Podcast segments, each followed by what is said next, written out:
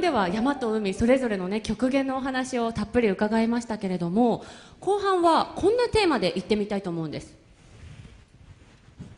ライフワークとして続けていること。ということで今日お越しの皆さんともお話つながるような形で伺っていきたいなと思っているんですけれどもお二人ともライフワークとして取り組んでいることたくさんあると思うんですがそれぞれお写真をこちらもいただいております。まず最初の写真はこちらです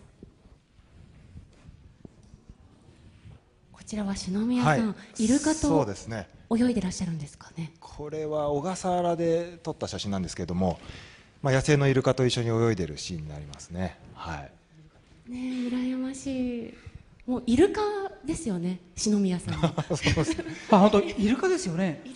で、あのフィンがね、うん、僕みたいな素人のイメージのフィンってこう、こう別々にあるかと思ったら二枚のね。はい一枚なんですね。そうですね。あの一枚なんですね。そうなんです。競技で使うとだからイルカに見えるんですよ。なるほどなるほど。はい。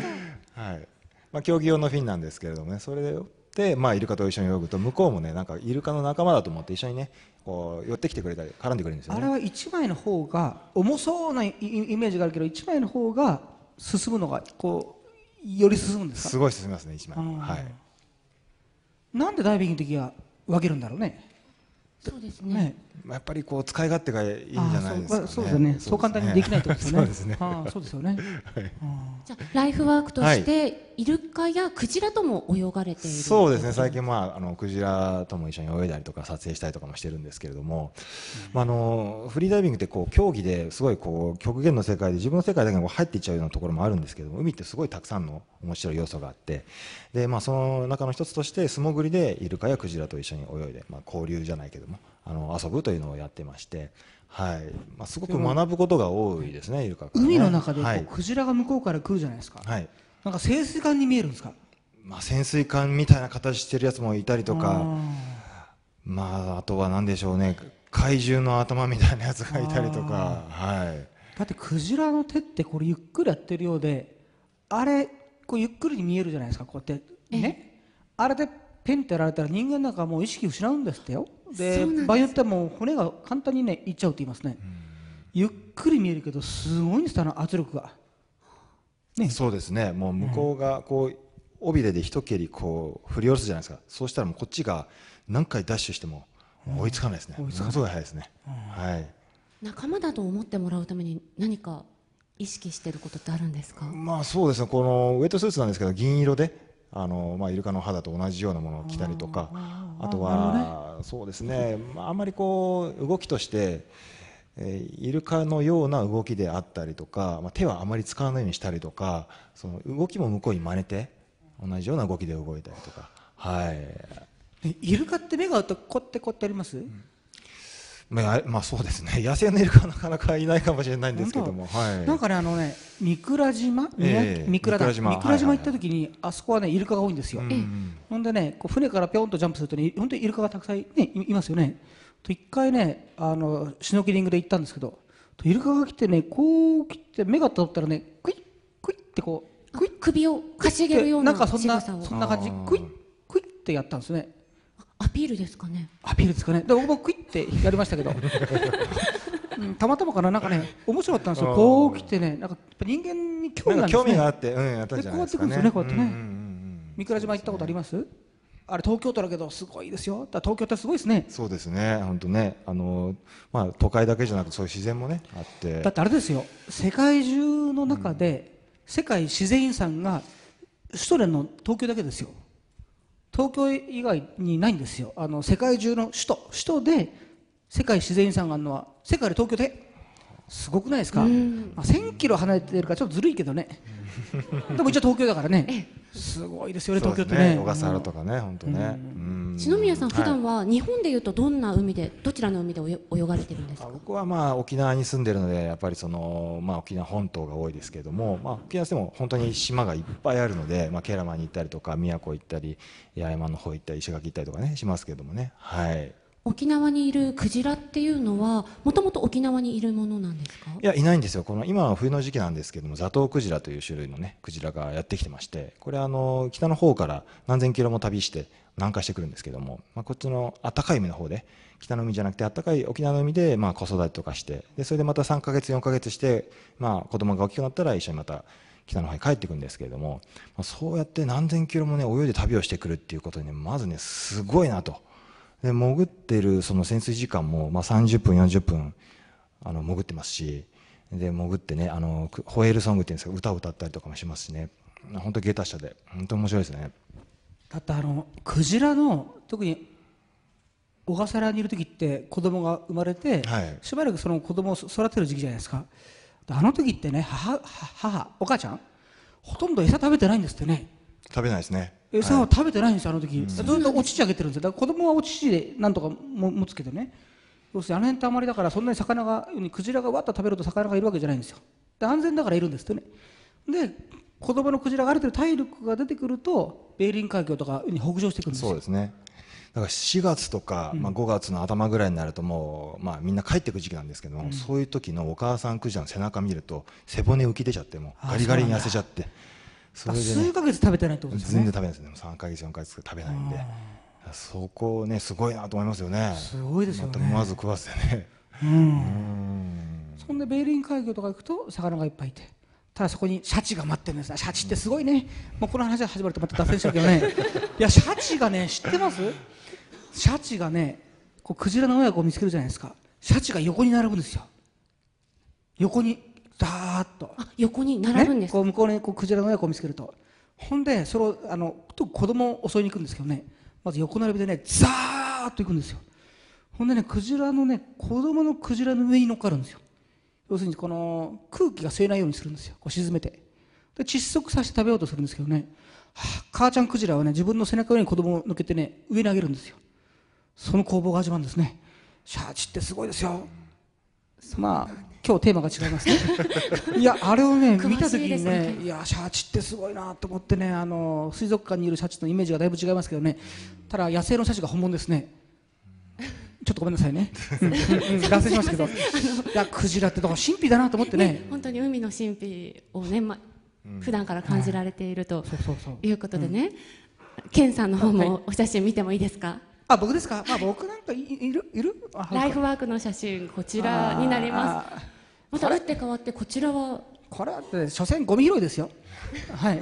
富士山での清掃活動のそうですね。富士山のねこれ結構昔の写真ですけどね。あのー始めた頃ですかね。2000年からか。だ今16年目か。かな？あのーゴミを拾い続けてきましたけどね。あのーゴミの話なんか聞きたいですか？聞きたいです。私も私自身もあのクリーンキャンペーンでね富士山の、ね。はい、清掃活動させていただいてます。なんかあれですよね、はいこれって樹海ですよね。これ樹海ですね。あ僕も学生時代毎年樹海行ってキャンプしてたんですけどこんなゴミってああんま見なかったんですよ、ね、あのね林道沿いなんですよ。あの夜トラックが来て。はいはい。でこう国道はこう樹海に国道があるじゃないですか、で細かい林道がいっぱいあるんですけどそこにヒュッと入ってねその両サイドにゴミを捨てるんですよ、まあ、不法投棄なので。ですから本当はあのこのコスモアースコスんコスモアースコンシャストアクト。これ言いづコスモらいねアースコンシャスアクトです。ああそうです、うん。このイベントでねもうずっとはい。やってますけど、あのでもね本当最初の頃はこの富士山の清掃活動もね、はい。非常にこう地味というかね、なかなか注目もされず、ごく一部の人たちでやってた活動なんですけどでその僕が始めた翌年からあのいじゃあ一緒にやろうって話になってでこのコスモアースコンシャストアクト。コンシャスアクあアクトそう。うん。コンシャスアクトでほぼ全国の FM とタイアップしてるんですね。で全国のラジオで募集をしてでほぼもうほぼ全国でね。全京都と38どっかとどっかがいないんですね。でね、まあ、ほほぼ全都道府県の人が参加をして大集合して、はい。でみんなで要は日本中のみんなとゴミを拾うっていう、まあ、いう活動がね今16年目ですけど、あのーやっぱ活動をね僕の感覚で言うと最初の数年はねやっぱなかなか人が集まらないんですよ。あのー、1年間でねそんなにあのぼ募集しても、まあ、あのこのコスモ以外のね、このアースコンシャストアクト以外の活動でもやってるんですけど間違えてた。間違ってました。コスモアースコンシャストアクト。コンシャスとがいらないんです。あとがいらないのか。そう。あコンシャスアクトね。コンシャスアクトです、はい、であの、まあ、いろんな活動で、ねええ。この活動やってますけど、はい。本当に人が集まらなかったんですよ。でね4年ぐらいやるとね参加者がうわっと増えるんですよ。最初の年が100人前後。でね4年やった時にこれがね600人ぐらい増えるんですね。お増えた。そこからトントントンと増えましてね2000、3000、4000、7000今大体年間平均7000人ぐらいの方が日本中から来てくれてね、あのこの活動やってますけどやっぱ4年ってねなんか4年ってあるんだなと思ってですね。でも最初の年にもなかなか人集まらないしね。こういう活動してるといいろいろ人は言うしね。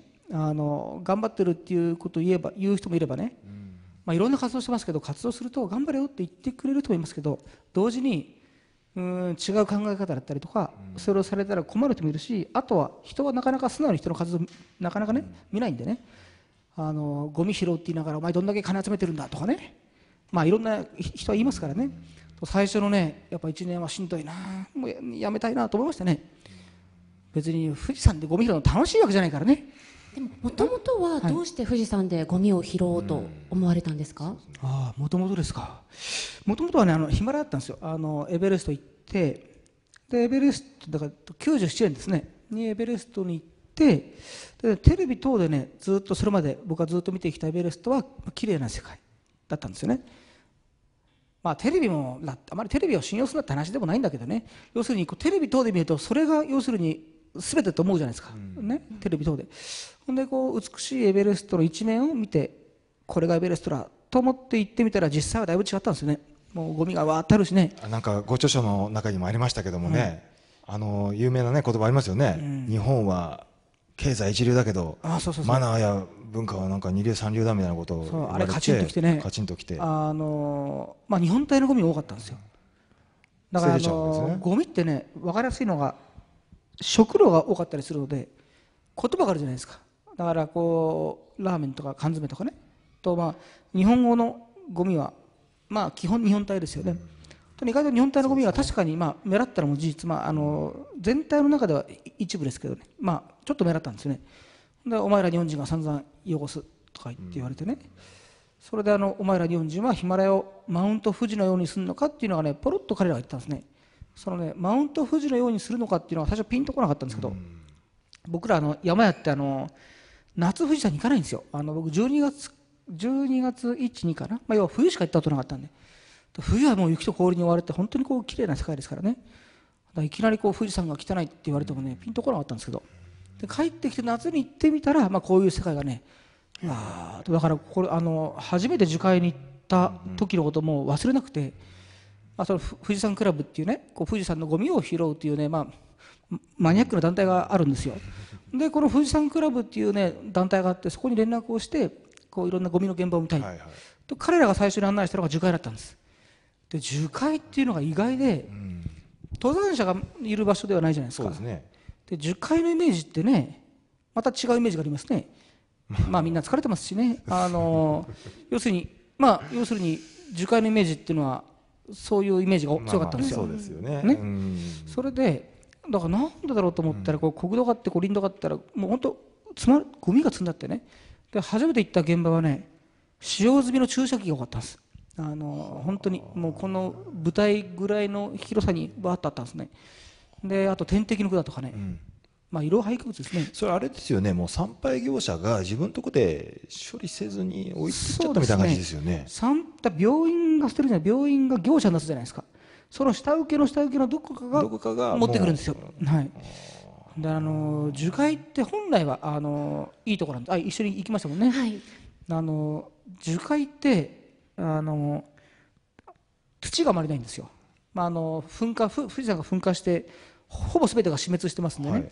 だあの若い森なので、そんなにまだね土ができてないんです。だから下もう本当地面溶岩なんですよ、うんうんそうですね。だからあの根っこがね入れないんですよ。地面がないのあ土がないので、だからこう表面をこうくねくねくねくねこう根っこがこうこうこうこうリンクし合っているじゃないですか。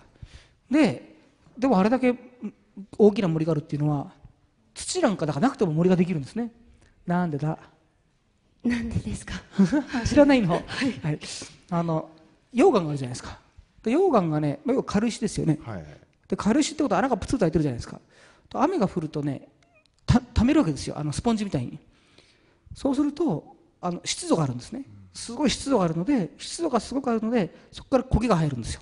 だからあの富士山の森ってねあの場所によっては屋久島の森のが苔の森？に苔なんですよ。樹海って。本当ね屋久島に負けないぐらいすごい苔があるところはああるんですね。で苔がすごく裕福なのでそこから発芽して森ができてるんですね。本来はね神秘的なところなんですよ。でもあの初めて行った時にこうゴミがわーっと特にね、まあ、医療廃棄物っていうこともあったんですけど生々しいんですよ。でねしばらくそこにいたらねそこの空間の木？空間の木ですね空間の木がねドヨーンとしてるんですよ。あのゴミがあるとこね。でねドヨーンとしてなんだろうなこうなんて言えばいいんですかね。その木がね空間の木がね枯れてるんですよ。枯れてるなここと思ったんですよ。でそこにね小1時間いたんですね。で小1時間いるとねあのドヨーンとしたものを吸い込むじゃないですか。体にね。とね1時間もすると今度ね自分の心がね汚れていくんですよ。あのそこがつながっていくんですよ。あのすごく。だからあのなんだろうな、まあ、ゴミのことなんかあんまり興味なかったんですけどね。あの時にゴミうんぬんっていうよりもやっぱねこんだけね荒れたとこってやっぱそこにいるとね人間の精神的なね、えーものにすごく影響すると思ったんですよね。だから、ね、嫌なオーラだったんです。でこれねあの全国いろんな団体に参加してゴミを拾ってきましたけど富士山だけじゃないんですよ。例えば町？町の清掃キャンペーンもこれも17年やってるんですね。とね日本中の町でゴミ拾ってきましたけど商店街とか。商店街でね、まあ、場所によってはねやたらタッション臭いとかねやたらゴミがあるとかスプレーでやたらこう落書きがあるところとかあるんですね。とそういうね荒れた商店街ってそこも同じようにそこのね空間がドヨーンとしてるんですよ。とそうするとねその町の行き交う人々の表情がねドヨーンとしてるんですよ。これ問題発言？うん、そっか。あのそこにやっぱリンクしてくるんです。なるほど。うん。だからやっぱねうわーっと荒れ放題のところにいるとねやっぱ人間の精神状態がね必ずそこに引き込まれていくんですね。だからあの、まあ、ゴミを捨てちゃいけないとかいろんな理由があるんですけど僕の中でメインそこですね。あのすごくあのドヨーンを吸い込んだ時にねあ俺も汚れていくっていうのがねものすごくそれそれがベースになりますね。そこから先は理屈です。あのいろんな活動やってますけどね。あのメインのメインはそこですね。あのやろうと思ったらね、うん。そういった思いがあってその清掃活動を始められたということですけれども私もその富士山で清掃活動に参加させていただいて感じたのはあの富士山のゴミってあの表面上にあるゴミももちろんなんですけれども地中深くに埋まっていてゴミを掘る感じなんですよね。ゴミ拾いではなくてゴミ掘りっていうところがもうちょっと想像もつかなかったですね。でもねそれはいいことなんですよ、まあ、いいことっていうのはねどういうことかっていうと上からずーっと拾ってきてね。ね。で5合目も終わってね。ほんでね樹海にこう、まあ、要は上から拾ってきて樹海まで行ったわけですよ。で最初の頃は樹海にこうゴミが積まれたってね。で積まれたらゴミはもうだいぶ取ったんです。でもうなくなってきたかなと思ったらやっぱちょこちょこ見えるんですよ。掘ってみたらね埋められてるんですよ。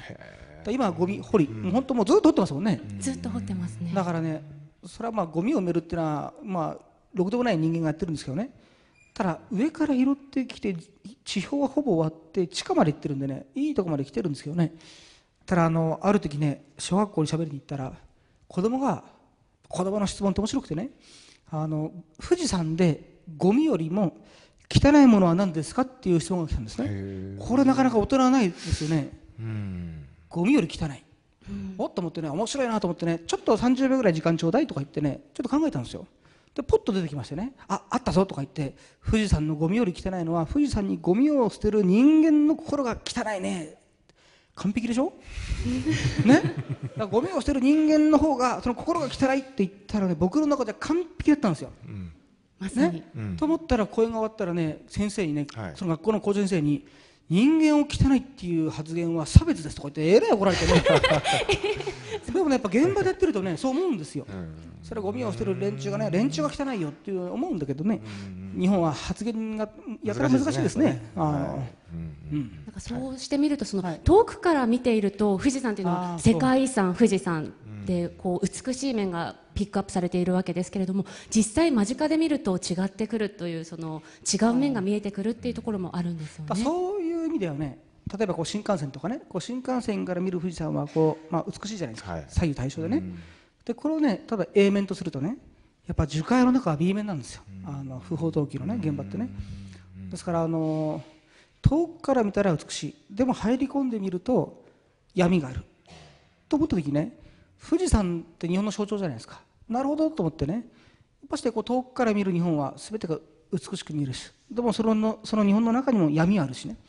だからいろんな意味で富士山はああ日本の象徴なんだと思ってなんかその A 面 B 面っていうね、両面持ってるっていうところがね日本の象徴だなっていうのがなんかねこう重なって見えましたね。その富士山と日本の姿っていうのが綺麗にねこう重なって見えたんですけどね、うそうですね。そういった A 面 B 面を感じることっていうのは、あの富士山以外にも世界の山でも感じられたことってありますか？ケンさんはあのエベレストでも清掃活動されてエベレスるんトもありますよ。ですけど、うん、例えばそのなんだろうな外国人の登山隊が、まあ、登ると、まあ、ニュースになるじゃないですか。でもね毎年のようにねその外国人の登山家をサポートする地元のシェルパっていうのがいてねこのシェルパが毎年のように遭難するんですよ、まあ、ほとんど毎年、ね、毎年亡くなっていくんですけど、シェルパの死がね表に出ることはほとんどなかったんです。だからこう外国人が登るなり外国人が遭難するとわっとニュースになるけど一緒にその外国人をサポートしてたシェルパが亡くなってもそれは報じられない、まあ、表に出ることがないっていう意味でねあのシェルパの遭難っていうのはエベレストの B 面だなと思ってるんですけどね、うん、本当毎年ね亡くなってるんですよ。去年もそうだし一昨年なんてね15人か。一昨年大量遭難しましたけど大量遭難した全員シェルパですよ。もう全員シェルパ。外国人は一昨年は一人も知らなかったんですけどね。あのやはりシェルパがねこう一生懸命荷上げをするんですよ。でかつてね登山隊がメインの時は登山隊員も一緒に荷上げしたんですね。今公募隊、まあ、あのガイド登山が、まあ、これが主流になってきてね、まあ、これはこれで一つの意味があるんですけど。ただその荷上げをねだいぶシェルパに、まあ、お願いしてね。だからそのシェルパがねこの上の往復が増えるんですか数がね。ですからあの本当その分シェルパのリスクっていうのが高まってきてね。ですから本当にね毎年なくなるんですよ。だその保証も含めてねずーっと長年ねそこはどっかでね抑えてきた部分があってね。ですからあの、まあ、シェルパ基金っていうのを立ち上げて、はいはい。それでそのシェルパの保証もしようってあの始めた時はね、まあ、それは当時はエベレストのタブーだったんであのそのタブーをこうなんだろうなこうどっかで抑えていることをポッと表に出すんだねっていう意味ではね非常にアレルギー反応を示すね山の関係者が多かったんですよね。あの去年ヒマラヤをその大きな地震が襲いましたけれどもその被害っていうのは今はどうなってるんですかね？うん、あの時ちょうどエベレストにいたんですね。エベレストの、ね、入り口にいたんですね。ほんで地震がドーンときてただネパールね今回81年ぶりの地震なんですよ、はい。あの大きな地震としては、地震があんまりあるとこではないので、ズーンときて、まあ、音がすごかったんですねでねでも地震止まらなかったです。あ近くで氷河が落ちたかなとか。氷河の特に最近温暖化によって氷河がよく落ちるのであのその音かと思ったんですけどただねだとすると1箇所から聞こえてくるはずなんですよ。もうね360度。もうもうもう要にもう辺り一面から上から天からねいろんな破壊音が降ってくるんですね。あらゆる種類の音があって。でそれは初めてだったんです。なんだこの音はと思ってねあのと思ったらもう辺り一面がみんな崩れ出して。あの落石も多かったしとにかくうじゃシェルパの村シェルパの村まで降りればねなんとかなると思って本当上から岩がボンボン落ちてくる中でなんとかねあの12時頃地震があって村に着いたのは6時半頃なんですよ。で村に着けばなんとかなる。助かると思ってねもう必死の上で着いたらもう暗かったんですけどこのシレットがあるじゃないですか。たもうシレットがもう変わってるんですね村のシレットが。もうみんな崩れててね家が壊れてて。で村人がみんな表で立ってねもう呆然としてるんですよ。真っ暗闇の中でね。その見た景色がもう焼き付いてますけどね。だからこう僕ら山屋からすると山は危ないとこ。でシェルパの村里は安全な場所。ですよね。でその安全な場所で人が住んでる場所また守られる場所がそちらの方が被害が大きくてやられてたっていうのは意外とあのなんていうこう虚脱感というか脱力感なんですね、帰ってみたら村がもうみんな壊れてるんでね。で人も亡くなってたしね。はあっていうのがねありましたけどね、ええ。それが去年の4月ですね。そこからその復興の歩みっていうのは着実に進んで前に進んでるんですか？エベレスト街道。そのエベレストの地域はだいぶ進んだんですよ。あの壊れた山小屋をみんなが頑張って直したんですね。ただねあの震災があった時はもう日本中もまあ大きなニュースになったじゃないですか、はいただね2ヶ月ぐらいするとそれがピタッと止まるんですよ、ね、あのニュースが止まるんですよね。とねもう壊れた壊れた壊れたっていうところの情報で止まっちゃったからね。いまだに多くの世界中の人がねネパールはまだ行けない。行っても山小屋みんな壊れてるっていうイメージがあるんですよ。でシェルパはねその次のシーズンに人が戻ってくるためにものすごい借金もしたしね。頑張ってねかなりダッシュで本気出してね山小屋だいぶ直したんですけどその復興してる段階のね情報がないのでいまだにみんな壊れてると思ってるから観光客なり登山隊が戻らないんですよね。これが一番の悲劇ですね、はい。風評被害というところがあるっていう。うん、風評まあ風評風評ではないな。風評ではなくてね、アクみんながねそこに途中でやっぱ人間のこう関心がね持たないところですね。まだもう世の中にねいろんな日々いろんな事件なり事故があるからねこう情報って次から次にこう変わってきますけどただやっぱしこう、まあ、東北のこともそうかもしれないし関心をね持ち続けるっていうのは人間難しいんですよ。あのそこだと思いますけどね。一方で海の世界でその今山の世界の A 面、B 面ということを考えてきましたけれども海の世界にも A 面 B 面感じられることは篠宮さんありますか？はい、あのさっきあのイルカとかねクジラのお話ちょっとしましたけども、まあ、クジラは本当、まあ、北の海から何千キロもね旅して沖縄とか小笠原に来てでまた34ヶ月滞在して帰ってくるっていう話ねあのありましたけどもあのやっぱそれってなんでできるかって言ったら海がもう全部地球上ねあの一個につながってるからなんですよね。でまあ、北半球だけじゃなくて南半球でもそれと全く同じような感じでザトウクジラがあの、まあ、南極の方から赤道付近まで来て子育てをしてまた帰っていくということが、まあ、北極南極、まあ、あの北半球南半球で行われているわけなんですけどもあの、まあ、よく人ってあの7つの海って言うじゃないですか。7つ、ね、あの分断されて陸地のようにこう分かれてるわけじゃなくて1個につながってるからそういうふうに大きな地球サイズでダイナミックに生きているクジラみたいな、まあ、クジラって地球最大の、ね、動物と言われてますけども、まあ、そういう大きなあの、まあ、大きい種類になると30メーターぐらいになるシロナガスクジラっていうのもいるんですけれども、まあ、そういうものが、まあ、海の中で生きていけるのかなっていうふうに思うんですよね。やっぱり海っていうのは母なる海であっていろんな生命を育ててくれるし、まあ、生命そのもののこう起源でもあるというふうに言われてますよね。で、まあ、それが一つ、まあ、ポジティブな意味というか、まあ、A 面だとするならば、まあ、やっぱりこう B 面としてはやっぱり僕もプラスチックごみとかあのコンビニのビニール袋とかっていうのがすごくやっぱり多いなっていうふうに思ってるんですよね。でよく僕はバハマの方に大会で行って1ヶ月ぐらい遠征してそれで大会に出て帰ってくるんですけどもその大会期間中やっぱりみんなあの選手仲間のフリーダイバーたちがビーチをこうあのビーチクリーニングするんですよね。で試合の前その拾うんですけど次の日になるとまたこう打ち上がっているという感じでもう取っても取っても取りきれないっていう状態なんですよね。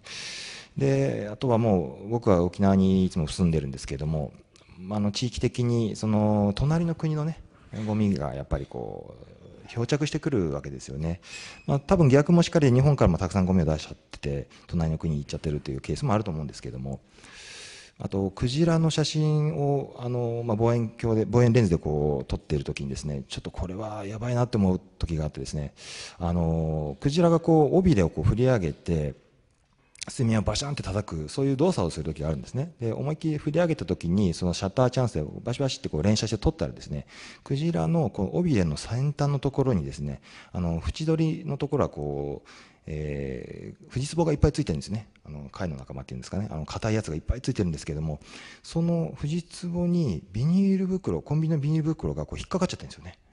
ですごくこうやっぱりクジラっていうのは僕らにとってはこう、まあ、神聖な生き物であるんですけれども、まあ、海を渡ってきたその、ね、海の王者の尾びれにその僕らが出してしまったゴミが引っかかってるっていうのがすごくやっぱりショッキングですね。でそういうのはこう A 面がありつつも B 面があってそのなんとかしなきゃいけないよなっていうふうに今感じてるところですよね。あの多分山より海の方が難しくて山はもう集中的にそこやればなんとかなるんです。だから富士山もだいぶ綺麗になったんですけど海の場合は先ほど、まあ、本当につながってるのでじゃあ日本日本の海岸を日本人だけがやったって意味ないんですよ。あの本当にあのそうですね。そういうことなんですよやっぱり、うん、7つの海っていうんで、まあ、その7つのね、えー、海のうちの1つ自分の海のだけをこうきれいにしても全く意味なくてその7つの海の1箇所以外の6つの海もやっぱり同時にみんなできれいにしていかないといけないっていうのはやっぱりありますよね。